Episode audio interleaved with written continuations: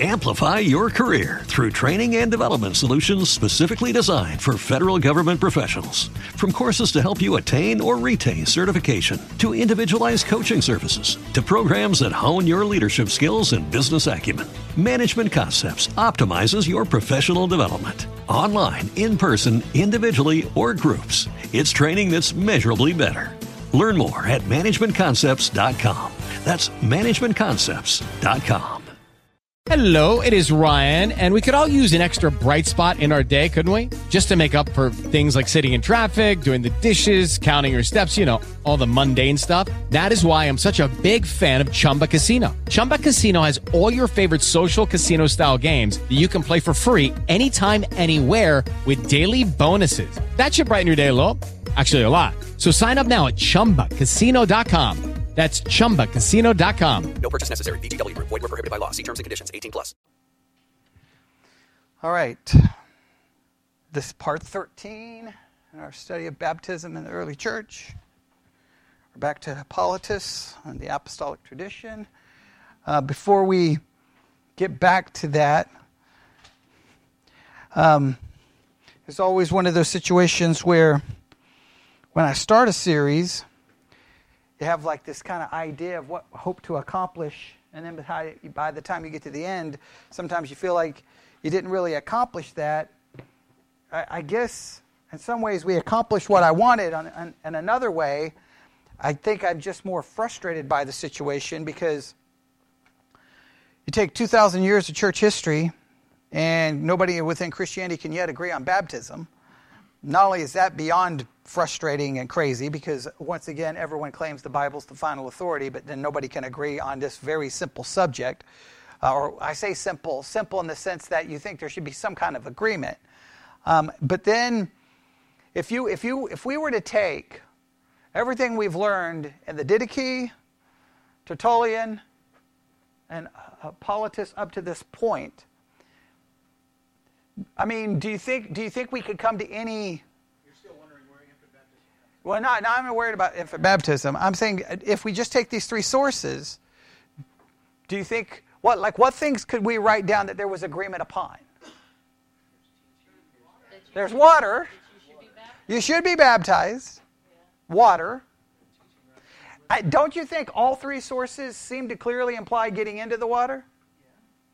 Or at least, well, can we say the Didache and Tertullian clear, seem to clearly imply that? Don't you agree? I, did, I don't think we've had anything in Hippolytus yet. Right? Do I? You don't think so? Well, I'm saying, do you think Hippolytus? Well, we read ahead because remember you get naked and go in, in there. Do I? Well, I know. Y'all, y'all kept reading ahead. I'm just saying. So forget Hippolytus for now. Okay. Okay, forget Hippolytus now uh, because we'll, we'll add it to it. But I'm saying if we just take the Didache and Tertullian, yeah. Right? We have baptism seems to be, I think they all seem to indicate that that's what someone's going to do. Obviously, Tertullian takes it to the point of being required, but everyone's going to, should be baptized. It's going to use water, and it seems that both seem to clearly indicate getting into the water. Uh, Tertullian added the whole like being anointed with oil after, right? Yes, which would be some kind of sprinkling, obviously. So, but the, the baptism part seemed to be you getting into the water. What what other things you think that there was some kind of agreement on? Uh, some knowledge or right teaching for that? Yeah, okay, I think that's true. Don't you? Tertullian and Didache seem to agree that there has to be instruction prior to, right? Right. You have to be instruction prior to. Anything else? Fasting. Seem to uh, all come before, before, all right? Anything else you think there was agreement on? I think we can imply that it was teaching and understanding that knowledge being well, I think we can agree that the Didache and the Tertullian by no means gave any details on how to baptize an eight-day-old eight day, uh, old baby. I mean, all everything about it seemed to clearly imply well, someone someone has to be instructed, someone has to fast, some of these things. Tertullian did seem to kind of mention children, but then he, he talked about delaying it. But so, and even then he didn't say babies, eight days old. So so that so we, I think we can clearly indicate that Anything else do you think we can indicate? Now, clearly we see Tertullian brings in it being salvific. Yeah. Be, even though there was that kind of, well, you could you could be saved without it, but then I don't know of a faith that will do this without it. Like it was this weird back and forth. But he he he had a hard time just saying, you have to be. He wanted to make exceptions. But he seemed to place, over and over, almost implied that that you had to do it. It was this weird thing, because in some cases he seemed to indicate that it's what led to the faith, and in some cases he seemed to indicate faith is what led to the baptism. Remember, it was this really weird back and forth. So, and it was all co- a little confusing. So, in some ways, I guess that's a good thing, but in other ways it's so frustrating, right? Because if if we we're, we're here in the middle of nowhere, Texas, right? We're we're not quote unquote some sophisticated church. And if we can take these two historical sources and go, well, then why why do all the people who believe in infant baptism act like we're idiots who don't understand? Like that that's really that really kind of makes me angry, right? Because how can you act like that we don't know what we're talking about when we just looked at two historic the, the historical sources don't even to be in complete agreement. Right? And what's so for the Didache, we're sixty between sixty and one hundred A D. Tertullian was two fifteen. It's a date, so. No, Hippolytus is two fifteen. Oh, Hippolytus is two fifteen. Yeah. two twenty-five. That one was like, wasn't it like ninety-five to two hundred? Like it, there was a, oh, one ninety-seven to two hundred. All right, one ninety-seven to two hundred. Okay, so we we we're we're early on, and we already see lots of. And it's just so frustrating that that early on, nobody seemed to have it figured out. Like that's somewhat, that disturbs me greatly, right? That disturbs me greatly because if the early, early, I mean, that's as early as you can get and they don't seem to have a clue. And Tertullian is just, I don't even know what in the world he's doing with Scripture. I have no idea what that is. That's not even hermeneutics. I don't even know what in the world that is, right? Uh, Hippolytus seems a little bit more sane compared to Tertullian, which at times you're just like, what? You've lost your ever-living mind, right? I don't even know what's going on. The Didache seemed at least more sane, but it's just, it's just like, if they couldn't figure it out, what are we supposed to do? But I, I definitely can say, when anyone acts all morally or intellectually superior, because, well, church history teaches us infant baptism, I, with all, I mean, I, I've almost lost respect for anyone who would even act like that because we, I mean, we've got the historical sources available to us. So, so when someone acts intellectually superior, you're not intellectually superior because anyone can go read it, okay? It doesn't matter that you went to a school. Anybody can read it, right? And we've just taken three sources. All right, so let's get to Hippolytus and see how quickly we can get through this uh, tonight. All right, I'll go back to the intro uh, one more time. Uh, the Apostolic Tradition of Hippolytus of Rome was composed in approximately two fifteen in Rome. It, it apparently preserved older second century practices which were in danger of falling to disuse or innovation. Now, just once again, just realize, remember, Tertullian was fighting against a, a supposed cult, right? That was attacking baptism. Hippolytus is concerned that things are, fall, oh, isn't it amazing, already falling, and what's the exact words? To disuse or innovation. It's two fifteen A D for crying out loud. And already what is happening? Okay, people just moved on to something else. And, and just, can you imagine, we're twenty twenty-three. Can you imagine all the innovation and all the changes and all the things that's fallen to disuse for us? Like, it, it just shows you that Christianity has never really, and I know this is disturbing, but it's, has it ever been fixed? It's been in a constant state of flux and change and innovation and things falling away, which is somewhat disturbing, right? Now, in some ways you can understand all of the confusion at this point, right? In some ways you can agree, right? Because between the Didache, Tertullian, and Hippolytus, what do we still not have in all three cases? We do not have a completed canon. They have the Old Testament. They don't have a completed New Testament. So you, in some ways you could understand, right? You could understand. But at the same time, what's somewhat disturbing is, but wait a minute. Then, because, because in our minds, don't we kind of see this period of time as like having, there had to have been some kind of authority. There had to have been the apostolic authority, or very much those who were trained by the apostles. Why wasn't there a universal agreed upon view on, on baptism? I mean, that's that's a kind of a, that kind of unnerves me a little bit, right? Because if you have the apostles, and in those, the apostles trained, I mean, you're in the, you know, hundreds to two hundreds. You're not that far removed, right? Right. So where where what happened to baptism? I mean, that, that just makes me go, what in the world was going on? At least it bothers it bothers me. Maybe it doesn't bother you, but it bothers me. All right? They go on to say, uh, Hippolytus, a presbyter of the Roman Church, uh, at the time was so distraught over the innovating practices of his former friends, the Pope Zephyrinus, Zeph, Zeph, if I can say his name, Zephyrinus, and his successor, uh, Callistus, that he set himself up as history's first anti-pope. So he, who was he concerned with? Who was he bothered by? This is what's so interesting. The Pope! Now, from a Roman Catholic perspective, this would be, this would cause some problems. Right? Because who's going against the Pope here? Hippolytus. He's the anti-pope. So he's going against the Pope. So so the Pope, and he and he, he was blaming whom for these innovations?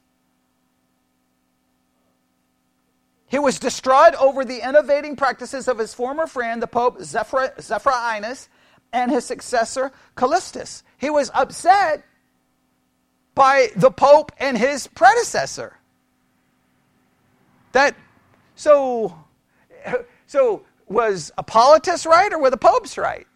That that raises some serious questions even there, which once again demonstrates that, wait a minute, so did they have the authority? Like this brings questions of authority, raises all kinds of questions, right? He set himself up as history's first anti-pope. He continued in his role through the rules of, the rules of Callistus, successor Urban Pontius, and in the time of Pope Pontianus, both he and Pontianus were ex- exiled to Sardinia, from all accounts an extraordinary unhealthy place, where they were forced to work the mines. Shortly after, in two thirty-five, both died there. Sometime before his death, Hippolytus was reconciled to the Roman bishop. The two were martyrs, and their bodies were brought back to Rome, where they were honorably buried. All right? So... it's just interesting that we see what what, what was happening here, even in, what, two twenty-five? I keep, it's a date. two fifteen, all right. two fifteen. Isn't it crazy that even in two fifteen, what did you have happening in the church? Yeah, division and disunity. And the disunity and the division was in regards to what was happening inside the church, innovation or things falling into disuse. Yeah, position of leader. Yeah, you, again, you can get a whole argument about presbyter versus elder versus deacon versus pastor versus bishop and what those terms mean and how their hierarchy of the church. But obviously, you see kind of a hierarchy of the church developing, which is why Rome and others would say, "Well, you shouldn't be an independent church. You need the hierarchy, and we can go all." But even with the hierarchy, what did you have? Disagreement and fighting, and and so who was right? Was Hippolytus right? Or was Zephyr, Zephyrinus right? Or was Callistus right? Now, ultimately, Hippolytus is reconciled back to the Roman bishop. Okay, okay. So, um, yes, or sometime before his death, sometime before his death, Hippolytus was reconciled. But it's not, not pretty close till, but yeah. Yeah, yeah, I don't, I mean, I don't know. I mean, we... Right, right, yeah. I'm assuming there was some kind of agreement, but the point is, is there was at least a point of time of contention, yes? All right, so that we can jump down, and remember the first uh, paragraph that dealt with, we went with, where did we go with? We went to seventeen is where we started, right? Yeah, everybody remember?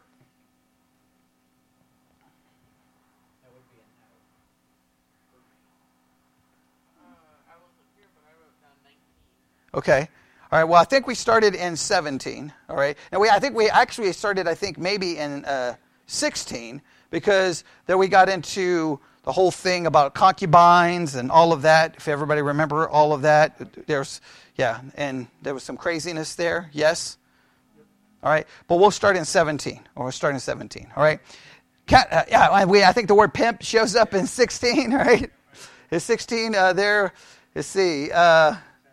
Where what was it? Someone is a pimp who supports yeah, if someone is a pimp who supports prostitutes. That's absolutely hilarious. That, that that's that that's in sixteen. Uh, that that that's made me laugh. That it makes me laugh. All right, but we won't go through all of that. Uh, there was a, a little bit there, but we'll we'll go to uh, paragraph seventeen. Catechumens will hear the word for three years. Yet if someone is earnest and preserves well in the matter, it is not the time that is judged, but the conduct. All right, so catechumens, now you got the idea of catechumens, right? Catechumens, those going through the process in order to get to what? The gospel, they didn't even hear the gospel. Right, yeah, I know, that's a whole different issue.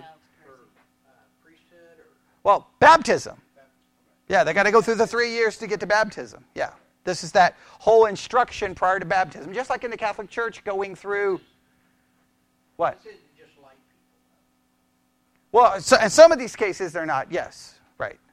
And some of this is, is specific, right? Something special, it looks like to me. Okay. Yeah. Well, we'll we'll yeah we'll see this a little bit in eighteen. When the teacher finishes his instruction, the catechumens will pray by themselves, separate from the faithful. The women will also pray in another place in the church by themselves. Uh, whether faithful women or catechumen women, after the catechumens have finished praying, they do not give the kiss of peace, for their kiss is not yet pure. But the faithful shall greet one another with a kiss, men with men and women with women. Men must not greet uh, women with a kiss. All the women should cover their heads, not simply with a piece of linen, which is a proper veil, with the pallium. Um, and we looked up what the pallium is, and remember we had that whole discussion, if everybody remembers that. Okay. Now, just uh, immediately what I just want you to remember, and, and again, what I want you to see, is so many people who will go back to, it's, it's what drives me crazy sometimes about church history. And we talk about it all the time. Everyone loves to go to church history to look for what?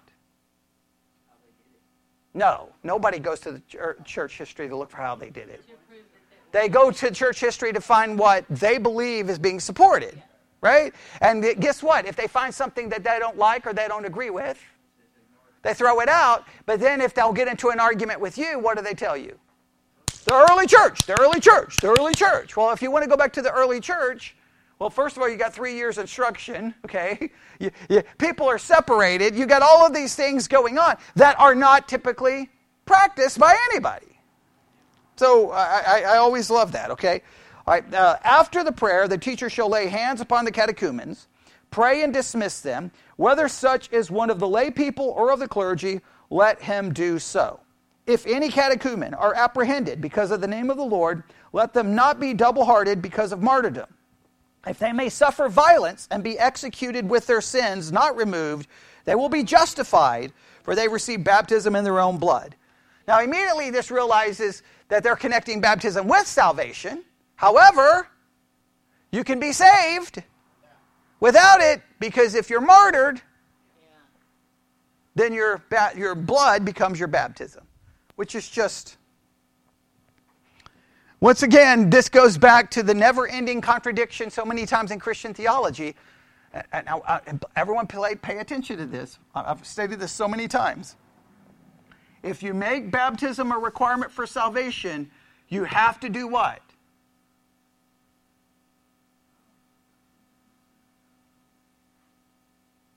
If you make baptism a requirement for salvation, you have to do what? You gotta, you got, you can't make fifty exceptions. You got to be consistent, right? You can't come along and say, well, well, well, well, well, the person wanted to, or, well, they died before. You can't make five hundred different exceptions If baptism is required, then it is required. And if anyone dies not being baptized, they are what? They're not saved. You can't. This just finding ways around it is so ridiculous. Like, if we're going to start finding ways around it, then what could we say? Well, you're supposed to believe in Jesus, but here's the seventy-two ways you can get to heaven without believing in Jesus. Like, why don't we just, just throw out all requirements and just everyone goes to goes to heaven? Right? Everybody goes. But it's it's oh, it drives me crazy. Paragraph twenty. When they are chosen who are to receive baptism, let their lives be examined, whether they have lived honorably while catechumens, whether they honored the widows, whether they visited the sick, whether they have done every good work, if those who bring them forward bear witness for them that they have done so, so then let them hear the gospel, which is absolutely crazy. Isn't that the most the craziest paragraph you've ever read? When does someone get to hear the gospel? After they prove that they're, they're living a good Christian life.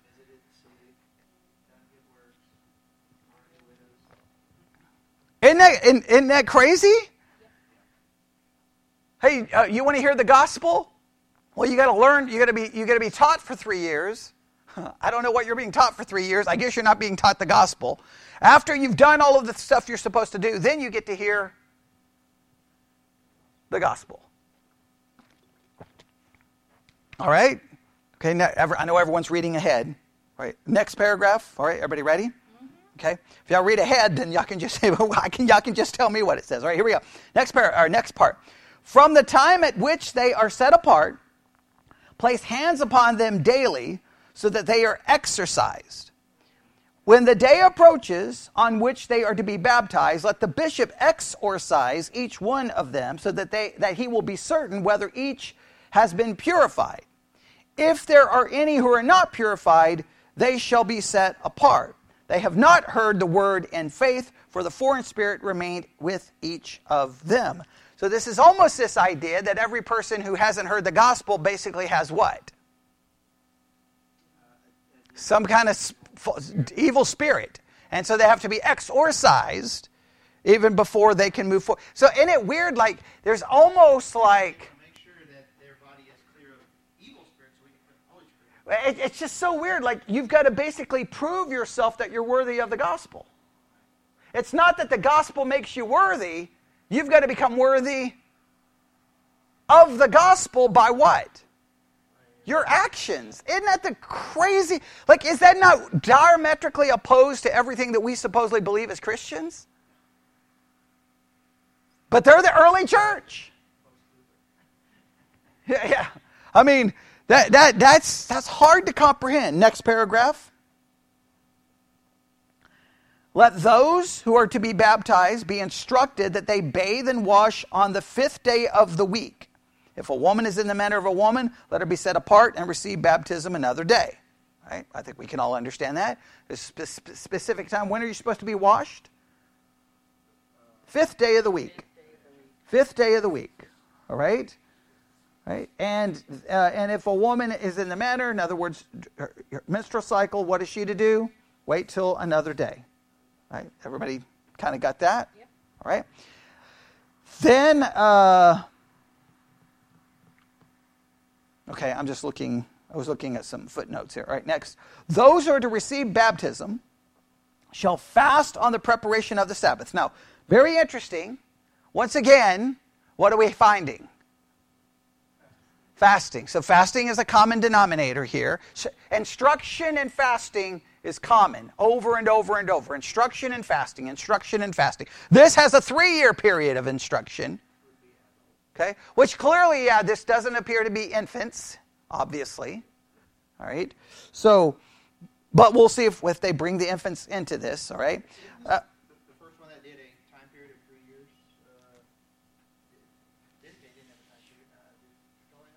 I don't believe they gave time periods. I don't believe they gave time periods. Okay, I don't believe. Okay, and the demon thing is new too, or the evil spirit. But and, but please note though, do you see something interesting here though in that paragraph that we just started reading? Those who are to receive baptism shall fast on the preparation of the Sabbath. Does anything jump out at you there?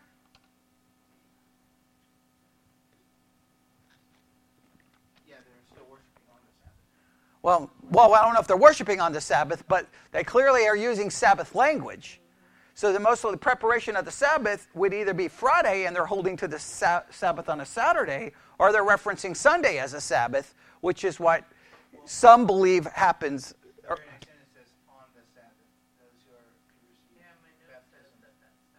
right. Right. I, my note says as well, but I'm saying that you, you only have a couple of, you have a lot of, co- of things to deal with here, right? Because you do know, I'll make sure everyone understands, that there's a large number of Christians who believe Sunday is now the Sabbath and we are to follow Sabbath rules. Everybody understands that, right? I mean, everybody knows that, right?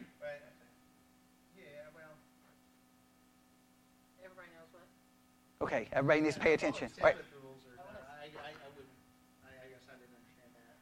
Oh, yeah. I mean, that's common within many Reformed churches. Sunday is the Sabbath. It's the Lord's Day. Oh, yeah. So that you follow. Uh, they don't even refer to it as the Lord's Day. They refer to it as the Sabbath. It's the Christian Sabbath. So guess what you do on your whole day is... That's how come in many in many Reformed traditions, you come to church, you get to church about eight o'clock in the morning, and you're going home around three or four in the afternoon. So you're gonna you're gonna have Sunday school. You're gonna have a sermon. You may eat. Then you're gonna have catechesis. Then, like you know, it, it's like because it's the Sabbath. It's the Sabbath. Now uh, that that's a, that raises lots of questions, right? Because uh, now sometimes it's really weird. They call it the Sabbath, but then they kind of modify the rules. Like, so where do you get the rules for the Sabbath if it's the Sabbath, right? So then it's kind of like a Christianized version, but where do you get the rules from? So I'm saying here. Most all the footnotes say they were holding to what being the Sabbath? They were holding to Saturday being the Sabbath. So you bathe on Thursday, fast on Friday, and get baptized on Saturday. It, it seems that that's how they, they, they, they, they did this. It appears. All right. Uh, it says. Uh, so which where were we at? Uh, okay. Here we go. Those who are to receive baptism shall fast on the preparation of the Sabbath. On the Sabbath, those who are to receive baptism shall be gathered together in one place, chosen according to the will of the bishop. They shall be commanded to pray and kneel. Once again, this completely uh, eliminates infants here. Then, laying his hand on them, he will exorcise every foreign spirit, so that they show, that so that they flee from them and never return to them. When he has finished exorcising them, he shall breathe on their faces, seal their foreheads, ears, and nose. Then he shall raise them up. Now that that's weird. Raise them up. Is he? What? What do you think he's referring? What do you think they're referring to here? Yeah. Now, it, you think off their knees? They're kneeling, right? Okay, uh, that the yeah, which is weird because when you think of them, um, he breathes on their faces, and then and then uh, their faces and seal their foreheads, ears, and noses. Do you know what it, the the seal is? Yeah. Sign of the cross. Sign of the cross. Okay, right? Isn't that interesting? Right, making the sign of the cross. Right. Okay, so again, when, when, when you read this, I, we always have to be willing to acknowledge this. As non-Catholics, we have to be willing to acknowledge how Catholic the early church was. I mean, there's no way to get around it. Like, I mean, when the early church, when the Catholic Church says we're following the practices of the early church, you would be foolish to argue with them. Right? Does everybody understand that? I mean, because this is very Catholic-like, is it not? All right. Uh, they shall all keep vigil all night, reading and instructing them. Once again, this eliminates whom? Infants, once again. Those who are to be baptized are not to bring any vessel, only that which each brings for the Eucharist. It is indeed proper that each bring the oblation in the same hour. At the hour in which the cock crows, they shall first pray over the water. When they shall come to the water, the water shall be pure and flowing, that is the water of a spring or a flowing body of water. Now, once again, this goes back to the Didache, right? What kind of water? Running, running water. Tertullian didn't really say much about running water, did he? I don't think he did. Who knows? Who knows? Tertullian said a lot of things that we still don't know exactly what he was talking about. Okay, but he talked about water a lot. But I, you know, but here clearly they wanted a running water. It's just interesting, right? Meaning. Which immediately tells you what? Don't you think it hints at immersion? Why are you going to a spring or running water if all you're going to do is drop a couple of drops of water on a baby's forehead? Because one, clearly they're not referring to babies. And secondly, they're clearly seeming to indicate what kind of practice? Immersion. I, th- I think that that seems, I think that's fair, right? Here we go. They shall take off all their clothes. Children shall be baptized first. All the children who can answer for themselves, let them answer. If there are any children who cannot answer for themselves, let their parents answer for them or someone else from their family. Now, immediately, that seems to indicate possibly infants, which seems to then violate what? All the other, all the rules that seem to precede it. So why, how can you have children who can't answer for themselves? But you can, I guess they could justify saying, uh, you know, if some four-year-old. Well, I'd, I'd hardly be a four-year-old if they've been instructed for three years. Okay. Right? Like they instru- no, no, start off as a four-year-old. Oh, start off as a four. Okay, yeah, seven. Okay, yeah, maybe. Well, I'm just saying, if they can't answer for themselves, why would you baptize them? Because you won't know if the instruction, you shouldn't. But I, I can tell you why there's so many, I can tell you why there's so many variables. I can tell you why, because there's a, there's a clear reason why. Well, and you probably already know the reason. We'll talk about it in a minute, all right? But so, if the children can't answer, someone answers for them. Um, after this, the men will be baptized. Finally, the women. After they have unbound their hair and removed their jewelry, no one shall take any foreign object with themselves down in, and apply, down into the water. But please note what kind of baptism you're having here. You're having immersion, but what other kind of baptism are you having here? Something else. They're not wearing any clothes. Okay? You can't take anything with you into the water. Nothing. Now, to find me a church willing to practice nude baptisms. Do you think that would go over? No. Hey, we're following the early church. The church okay. No, nobody. Do what? Okay. Nobody's going to follow this. Which again demonstrates what? I just I can't state this enough. And I know I'm going to offend anyone listening online, but I believe the whole study of church history is just an absolute fraud. It really is. Because people don't study it. They study it. They, they, they just look for what agrees with them. Church history is simply a weapon to utilize in a theological debate. Right? I'm gonna, I got a theological debate. If I can find something in church history that proves I'm right, then I get an extra point. But that's not the way, because no, because if we're really honest, if every, same thing bothers me when people go, I wish we could go back to the Acts two church. Do you really want to go back to the Acts two church? Does anybody want to go back? First of all, you'd sell all your property. You'd be going to church every day. Every day. Okay? Nobody wants that. So then stop saying we want the early church. Everybody says, I want to go back to the early church. No, you don't. You want to get baptized in the nude?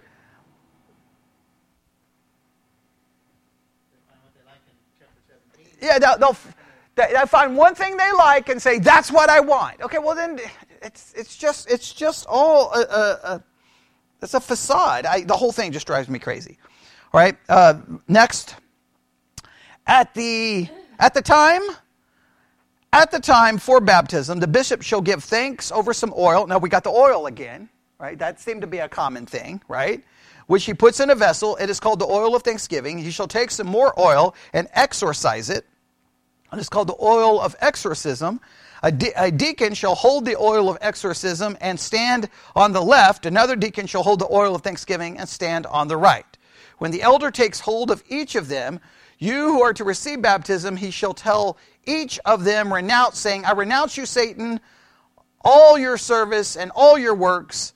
All he has, after he has said this, he shall anoint each with the oil of exorcism, saying, let every evil spirit depart from you. Then after these things, the bishop passes each of them on, passes each of them on nude to the elder who stands at the wa- water. They shall stand in the water naked. A deacon likewise will go down with them into the water. When each of them to be when each of them to be baptized has gone down into the water, the one baptizing shall lay hands on each of them, asking, "Do you believe in God the Father Almighty?" And the one baptizing shall answer, "I believe." He, he th- shall then baptize each one of them, laying his hand upon each of their heads. Then he shall ask, "Do you believe in Jesus Christ, the Son of God, who was born of the Holy Spirit, uh, and the Virgin Mary, uh, and the Virgin Mary, who was crucified under Pontius Pilate and died and rose on the third day, living, uh, living from the dead, and ascended into heaven and sat down at the right hand of the Father, the one coming to judge the living and the dead." Now immediately you know what they're being asked to agree with. The Apostles' Creed. The Apostles' Creed. Right? Uh, when each has answered, "I believe," he shall baptize, be ba- shall baptize a second time. Then he shall ask, "Do you believe in the Holy Spirit and the Holy Church and the resurrection of the flesh?" Then each being baptized shall answer, "I believe," and thus let him be baptized a third time. So they were immersed how many times? Three times. Why? Because the Apostles' Creed is broken down into how many sections? Three sections. God the Father, God the Son, God the Holy Spirit. Trinitarian in formula, Trinitarian in structure. All right. What's interesting is what's not mentioned here. "I baptize you in the name of the Father, Son, and the Holy Spirit." Isn't that kind of interesting? I mean, all three are mentioned, but it's just interesting, right? "Afterwards, when they have come up out of the water, they shall be anointed by the elder with the oil of thanksgiving, saying, 'I anoint you with the holy oil in the name of Jesus Christ.'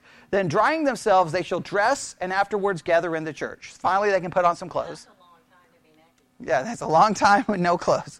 Okay? Okay. Do what? Better be in the summer. Okay, right.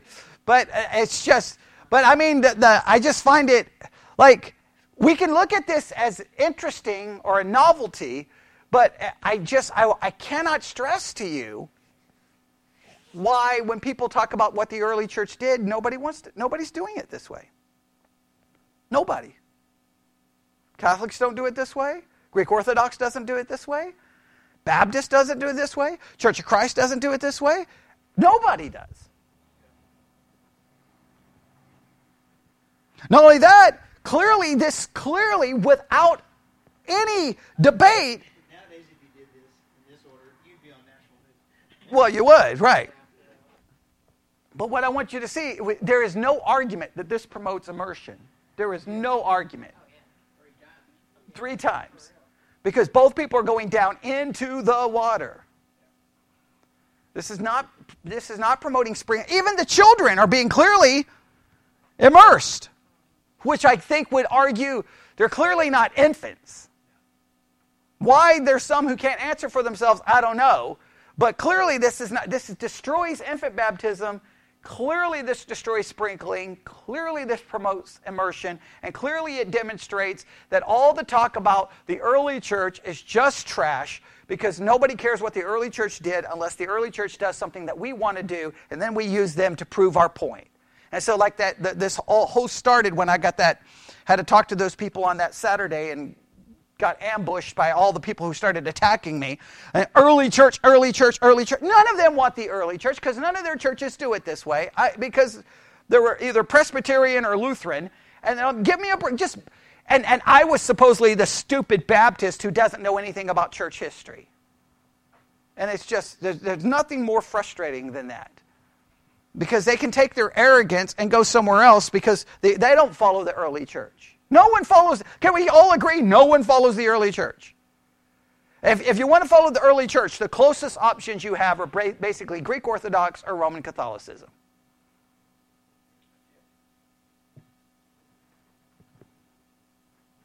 And nobody wants that uh, uh, from the non-Catholic side. All right? Uh, so finally, they dress, and then the bishop, uh, uh, the... Continuing here, there's there's not, I guess there's a little bit more here we can discuss. The bishop will then lay hands upon them, invoking, saying, "Lord God, you have made these worthy of the removal of sins through the bath of regeneration." Immediately, though, what does that show you? Salvific. Yeah, sacramental. sacramental, salvific, whatever word you want to use. All right? So they, they, these had to wait three years to be saved. They had to prove themselves worthy of the gospel. They had to pr- prove themselves worthy of being saved, which is just crazy. Salvation doesn't make you worthy. You got to be worthy of getting salvation. It's just absolutely crazy, all right?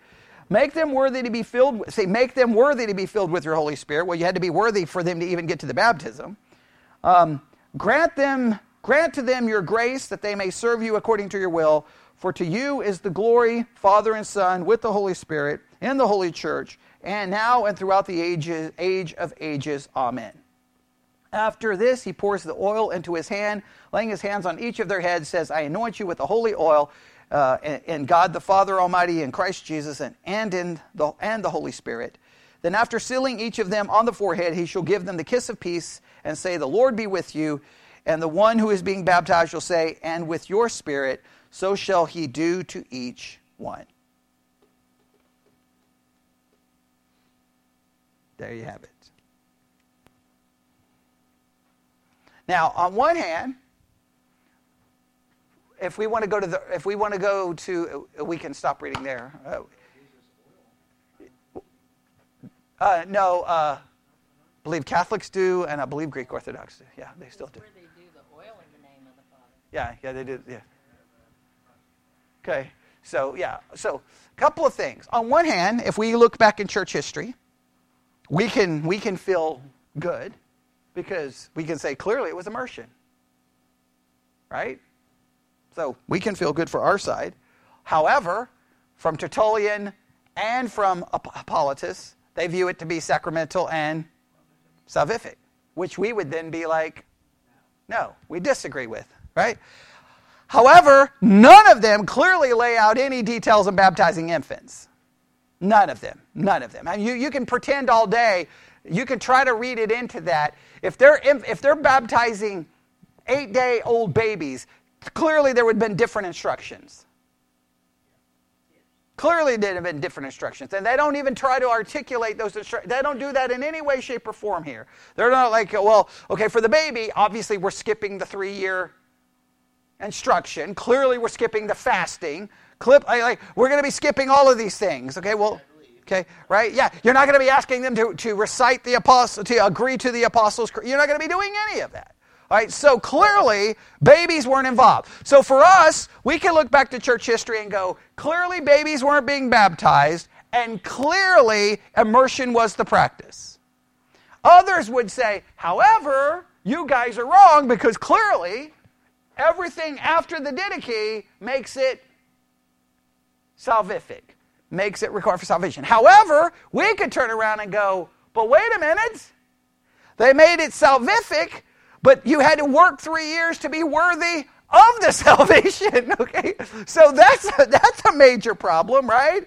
Like, I mean, nobody's doing that. Hey, before you get baptized, we need to see your credit. We need to, you need to fill out an application, and we've got to verify how good a person you've been. Go on, yeah, obviously, yeah, they're, they're ignoring the heart. They're just ignoring external behavior.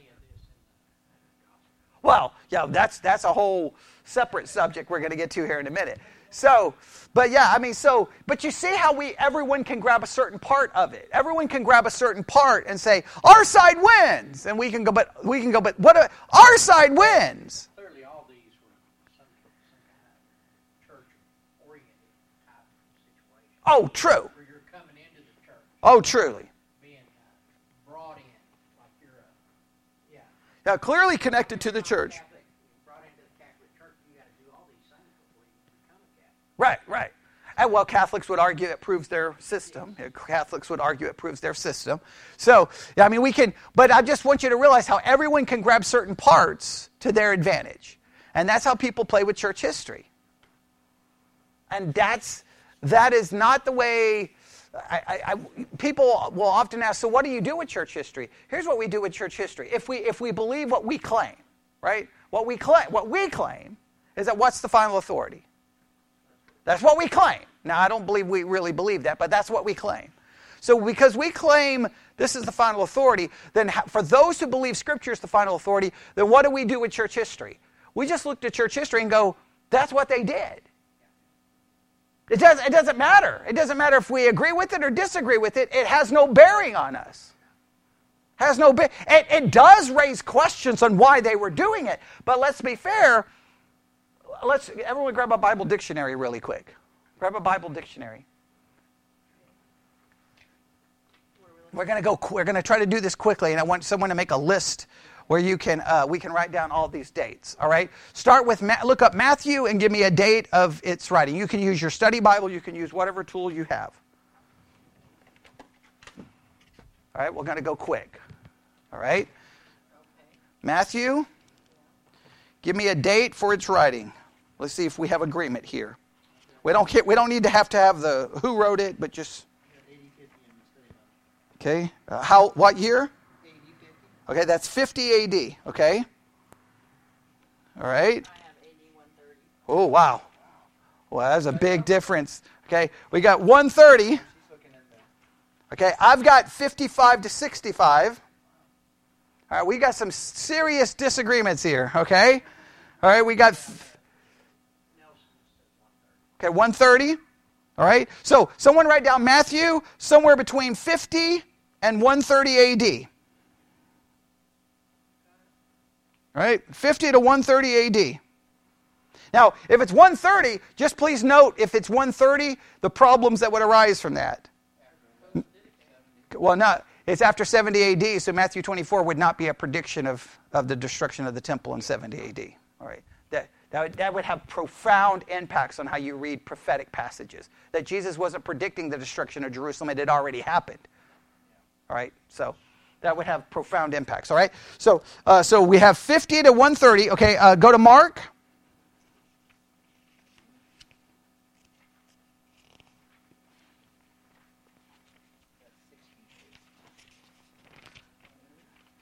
Okay.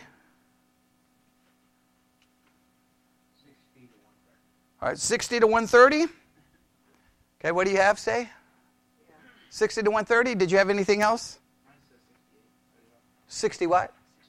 sixty-eight All right. I have fifty to sixty All right. We so massive differences again. So we're just going to put fifty to one thirty We're just going to be put fifty to one thirty All right. Matthew was what? Early sixties, actually. So up here when it said sixty to one thirty that's talking about how long you lived. Okay. Well, we need to then go back to Matthew. Yeah, okay. Early sixties. Okay. All right. So okay. Check and make sure that wasn't the same thing with Matthew. Okay. All right. All right. Okay. Y'all killing me. Y'all killing me. Killing me. I was like, that one thirty date would cause some serious problems. Okay, all right, yeah, okay. Now I feel much better. Yeah, yeah, I was like, where are y'all getting these dates? Okay, all right. Okay, all right, look for Matthew. They didn't do that on Matthew because it did. They skimmed all the way to the end. I just, there's no way we can have one thirty for Matthew. That'd destroy how, I don't even know what I'd have to do with hermeneutics. Writing about A D one thirty Papias, bishop of Hierapolis in Asia Minor, records Matthew collected the oracles in the Hebrew language and each interpreted them as best. Okay, that's someone writing about Matthew in one thirty I know, so why is it not given the date? Because it's under authorship and date. So it means it was already written prior to one thirty Right, this is taking longer than I thought we were going to be able to do this quick. Well, then it probably is sixty like they were saying. All right, so let's do this, okay? Let's let's let's change it. Someone someone make sure we're writing all of these down. Let's have Matthew, let's go from fifty to sixty-five A D fifty to sixty-five A D Let's go fifty to sixty-five for Matthew. Okay. fifty to sixty-five because I have to have it written before seventy A D or we just got too many problems. It's got too many problems there. Okay. Or at least I think you do, all right? Um, then Mark, we're going to put fifty to sixty We're going to put Mark fifty to sixty Okay, we got, okay, what? It says early sixties Okay. So it's got to be after sixty Do what? Let's go fifty to sixty-eight Well, fifty to sixty-eight because I got one right here that says fifty A D So. This is the Ultimate Bible Guide, who says fifty And it was written fifty, it says? Right, possible, between fifty and sixty Okay. So I, I like Sarah's idea. Let's go fifty to sixty-eight. All right. So what do we got for Matthew? fifty to sixty-five. fifty to sixty-five. What do we have for Mark? fifty to sixty-eight. All right. Now let's go to Luke. What do we have for Luke?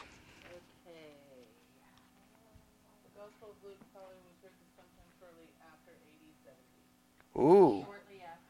Okay, we have Luke after seventy A D. Okay. All right. So I have sixty to sixty-one here. So let's go sixty to seventy-one A D for Luke. Oh, that after seventy raises so many questions. So many questions. Now, you could argue, now just, just so that we know, because someone on the internet will raise this question, if it's written after seventy A D, does it cause a major problem? To me, it causes a problem because it's recorded after the fact, but it's supposedly recording the word spoken before the fact. But it's just, it's always easy. Did Luke have those same? Do what? Did Luke have those same uh, writing? Yeah, yeah, big time, yeah. We've got the Olivet Discourse in Luke as well, yeah. So just, just so just everyone stop really quick. I want to make sure everyone understands this. If the Gospels are written after seventy A D, I know this is not what we're talking about, but everyone understands. The, the problem is that it's written after the fact. So you can claim, well, no, but we're recording the words of Jesus that were spoken before the fact, but it's easy to put those words in the mouth of Jesus saying he said this, predicting it, because now you're writing it afterward it happened. So you see why a skeptic would come along. But if you can demonstrate it was written before the event, then no one can argue that it was that they're putting words in Jesus' mouth because it was written before the event. Does that make sense? Okay. So uh, Luke, we uh, we're going to go. Mine says sixty to sixty-one, but we're going to go sixty to seventy-one. We're going to go sixty to seventy-one. All right. That gives us John.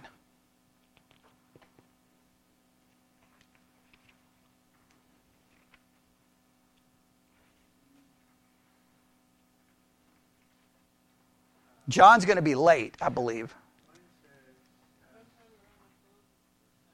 All right. Okay, I was going to say John's going to be late, but, but we're going to put eighty to ninety-five A D for John. eighty to ninety-five A D. Or we may go, yeah, we'll go eighty to ninety-five. We could possibly go to one hundred, but eighty to ninety-five. All right. So Matthew, Mark, Luke, and John. So let's go through these. Matthew, when? fifty to sixty-five. Mark, fifty to sixty-eight, right? Okay, Luke, sixty to seventy-one. John, eighty to ninety-five. Now, what, why is that significant? All of the Gospels are written prior to Tertullian. Well, not the Didache. Didache may be right there in this time, right? Because we have it around between sixty to one hundred. Right. It's early, early, early, early, right? And it seems that uh, clearly the Didache seems to be borrowing from the Gospel of Matthew. Big time. Big time. So, well, we can go fifty. To, again, you can get fifty sources on all of these dates, so we have to give ranges here. But, all right, so somewhere between, we can go fifty, but it has to be written, the Didache has to be written after Matthew is my judgment, my my just my guess. There's just no way, because you read the Didache, it's it's basically, the first part of it's like the Sermon on the Mount. So I think it's borrowing from Matthew, unless whoever wrote the Didache was an eyewitness to Jesus' Sermon on the Mount, and they're recording it themselves, which could be a, which we, we could get into. But the bottom line is, so we have four Gospels that are written, let's say, before one hundred A D. They're written. Completely done. Now you take those four Gospels. What if you just read Matthew, Mark, Luke, and John? What what, what what's going to be your theology of baptism? If you, if you just read Matthew, Mark, Luke, and John, water. Water. I think you're going to get immersion from it. I, I don't see how you're going to get sprinkling. Believe, and then faith. Faith. Faith. Baptism. I think. Don't you agree? Okay, right? Well, I'm, I mean, Matthew, Mark, Luke, and John doesn't give us a lot of information here. Let's just remember, right? I mean, I don't know. Does Matthew, Mark, Luke, and John doesn't really tell us the time span, does it? I mean, it gives us more details about John's baptism than it really does Jesus' baptism, because Jesus doesn't really articulate. We don't have any record of what the baptism looked like after John. Oh, I'm sorry. I'm bringing in Acts. Yeah, you're bringing in Acts. Yeah, yeah. We don't get a lot of information, right? So I'm just saying, if you have Matthew, Mark, Luke, and John, you basically have water, and you seem to have in the name of the Father, Son, and the Holy Spirit. Now, the the, the infamous Mark sixteen chapter is where all the debate begins, which seems to imply that it, some say baptismal regeneration or it's required for salvation, but most believe Mark sixteen doesn't even belong in your Bible, so that you get into a whole debate about that. You don't get a lot. Now look at Acts really quick, because Acts is where a lot of the debate really, really is found, is in Acts. When is Acts written?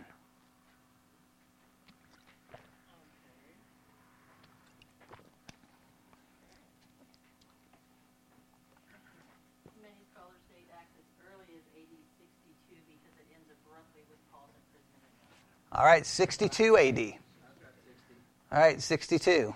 All right, so almost, it seems like Acts is much more agreement on Acts, right? Okay, Acts is written too, all right, which in some cases, well, yeah, we, we, we could see the good or bad in this, but okay. Um, sixty-one, sixty-two, so you can put Acts sixty-one, sixty-two. So Acts sixty-one, sixty-two. Now, that means before Tertullian writes, before Hippolytus writes, we know they have at least Matthew, Mark, Luke, John, and Acts. Now, we don't know, you know, again, we don't have a canon yet, right? So we don't know where, who has access to what, but these are all written. Now, you can see because Acts is there, Because Acts is there, you can see maybe where some of their ideas start trying to come from. Because Acts, you've got some things that kind of sound like baptismal regeneration. I think you may, but you, but once again, it's interesting though with Matthew, Mark, Luke, John, and Acts, here's what we do know. Even though those were written prior to these guys, they still went with immersion, and they still didn't do anything about infant baptism. All right? So, uh, let's, what would be another, let's, what would be another important book when you discuss baptism? Romans, almost everyone goes to Romans for a discussion about baptism. When was Romans written? Because some take part of Romans and make it very much baptismal regeneration.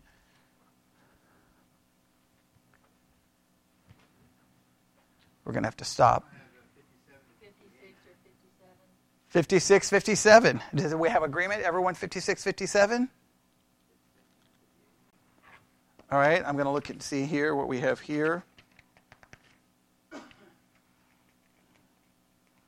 And fifty-seven. So we can put fifty-six to fifty-seven for uh, Romans. All right, wow. Do I? Right around the time of Acts. Right around. All right, so now you can see where, now, now you can at least understand. And this is crazy because you see what, and you. We, this is hard for us to process. But these letters were out there, yet Tertullian and Hippolytus has got all of this stuff that, where is it coming from? Right? Do you see any of this kind of, uh, thing? Look at how elaborate all of the, Tertullian and Hippolytus makes it. Do you see that? And, and, and when people are baptized in, and no, they're like, there's water, they receive the word, and they're baptized in Acts. That seems common, yes. And they just seem to go into the water. Like, there's this elaborate exorcise demons, remove all your clothing, anoint with oil. There's none of that. So immediately, things started being what? Added. Innovations. Which Hippolytus was fighting against the I wonder what I what I wonder what innovations he was fighting against, because he is filled with innovations, right? Isn't that crazy?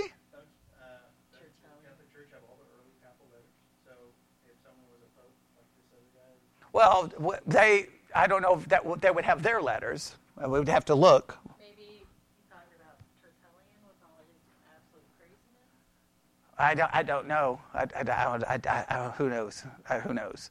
So uh, another important, First Corinthians comes into play. Let's look at First Corinthians. When was First Corinthians written?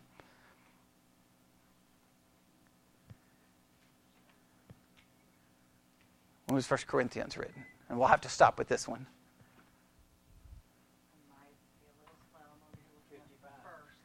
Okay. All right, we got fifty-five, fifty-six. All, so we got a lot of these all happening pretty close to the same time. fifty-five. I think we have pretty much agreement. It's the Gospels which sometimes you get lots of debates and when they're written, but the, the epistles seem, in most cases are relatively more certain. So we have fifty-five to fifty-six for First Corinthians. All right, so here's what we know between basically before, because the Didache, and, and, and if you think about it, the Didache is written around this same time, right? And what does the Didache have? It, the Didache seems to capture the simplicity that we find in the Gospels. The Gospels does not make this an elaborate ceremony. Right?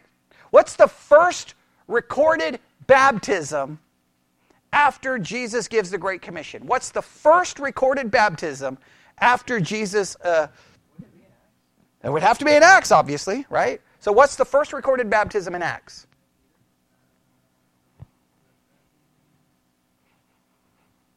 The first recorded baptism. Just, just look in Acts real quick. Just look in, I mean, obviously, it's got to be Acts. Now, the Bible says that the disciples were baptizing people, but it doesn't give us any explanation. So, what's the first recorded baptism? Right? No, that's a verse telling it. I, I'm, we need an example of the first recorded baptism. No, no, I, we, I, there's got to be before that. You're, I, I think you're in the right chapter in Acts. Where, where does it describing people being baptized? What does it say happens?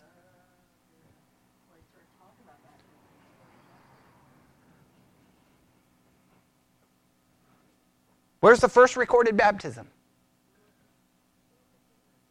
You don't have to look up the word. It, it's... Nobody knows where the first recorded baptism is? Man, we got to start doing some some Bible drills is what we got to start doing. Acts two forty-one, then they that gladly received his word were baptized, and the same day there were added unto them about three thousand souls. Right? I mean, isn't that the first recorded one, or am I missing something? Well, we knew that one, but we're starting at the beginning to see if there was any before that. Okay, no, that's the first one, is it not, or am I wrong? Well, I was close. I said two. Yeah, I know. I, that's why I was saying you're right there, but you're, but that's the recorded one, right? Does it give any example of what, how it takes place? There's no, there's no like it was this elaborate ceremony. Obviously, it could have been an elaborate ceremony, right? Because they received the word and immediately are baptized. And how many? three thousand. It wasn't some elaborate... Se- Did they wait three years? So where did all of this come from? And then what's the second recorded baptism? Would you say that they were kind of going off the example of John the Baptist, though? And John the Baptist didn't do a big ritual deity, but it counts. Oh, yeah, yeah. John the Baptist didn't either, right. So maybe they were... Well, I'm saying, but where did Tertullian and all of them others with these elaborate system, like, that's what I'm trying to say, is what, what happened? All right, where's the next recorded baptism? We'll end with this one. Where's the next one? There's the first one. Where's the second recorded baptism?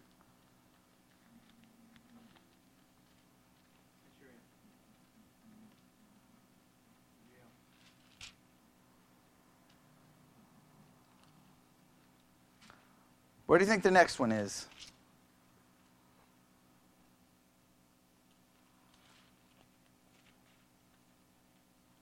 We definitely know where the first one is.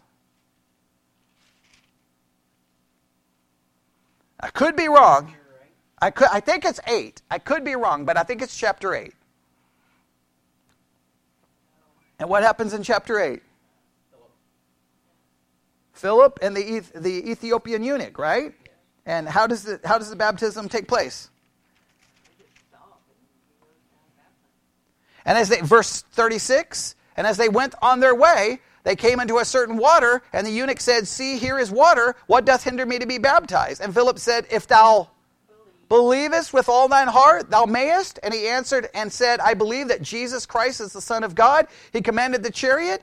They both went down into the water, both Philip and the eunuch, and he baptized him. And when he came up out of the water, the Spirit of the Lord caught away Philip. Is there any elaborate ceremony? Is there a three-year? He didn't have time to put oil on the Lord. There, there's no oil. There's no elaborate ceremony. There's a, a, a, nothing about taking off clothes. They, there was no exorcism of demons. There was nothing. It was just, there was there was no fasting. Even the Didache, where does the fasting come into play? Isn't it weird that, like, when we go to the Scripture, we, I mean, it's just like, do you believe? Then baptize. Right? Yeah, believe baptism, believe baptism, believe baptism. None of that. None of that. So what do we immediately, what do we see? Either one, the early church didn't believe the Scriptures was the ultimate authority and that they could add to it, which raises all kinds of questions. Or two, it just immediately shows that right out of the gate, Mark said, go. They started moving away from Scripture.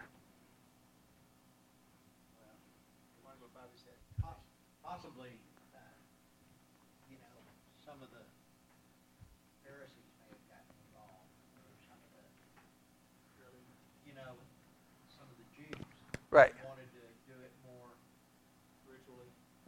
Uh, po- possibly. Well, now you, they could have been trying to bring some of their Jew, because obviously the early church would have been predominantly Jewish. Maybe they started trying to bring it. Who, we don't know exactly what happened, but the point is, we know that what we read in Tertullian and what we read in Hippolytus, it, and even what we read in the Didache, is not like what we read in the first recorded two baptisms.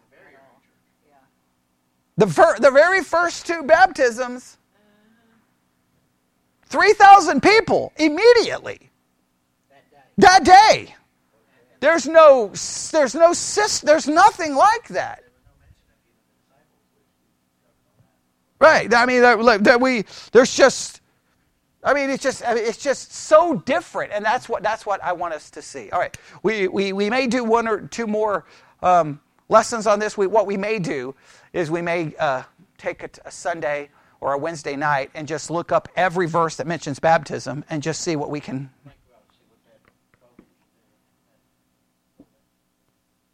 Which one? Oh, okay. Yeah. Well, I, yeah, I don't know if we can. Yeah. What was he doing? What was the innovations he was bringing in that Hippolytus was so? Anti-pope, yeah. What, what was the what was the church doing that uh, Hippolytus had so many problems with? Okay, okay, but yeah, I, I don't know, but yeah, yeah. What what was the pope doing that was causing the problem? Because all I know is Hippolytus is adding all kinds of stuff, all kinds of stuff. At least compared to this. All right, let's pray. Lord God, we come before you this evening. We thank you for an opportunity for us to struggle through these issues, to look at church history. Forgive us for how we've used church history for our own advantage. Let us, Lord, always be just honest with that's what happened in the past, but your word is the authority. If we truly believe that, then we would we will live according to that in all of our pursuit of truth. And we ask this in Jesus' name. And God's people said,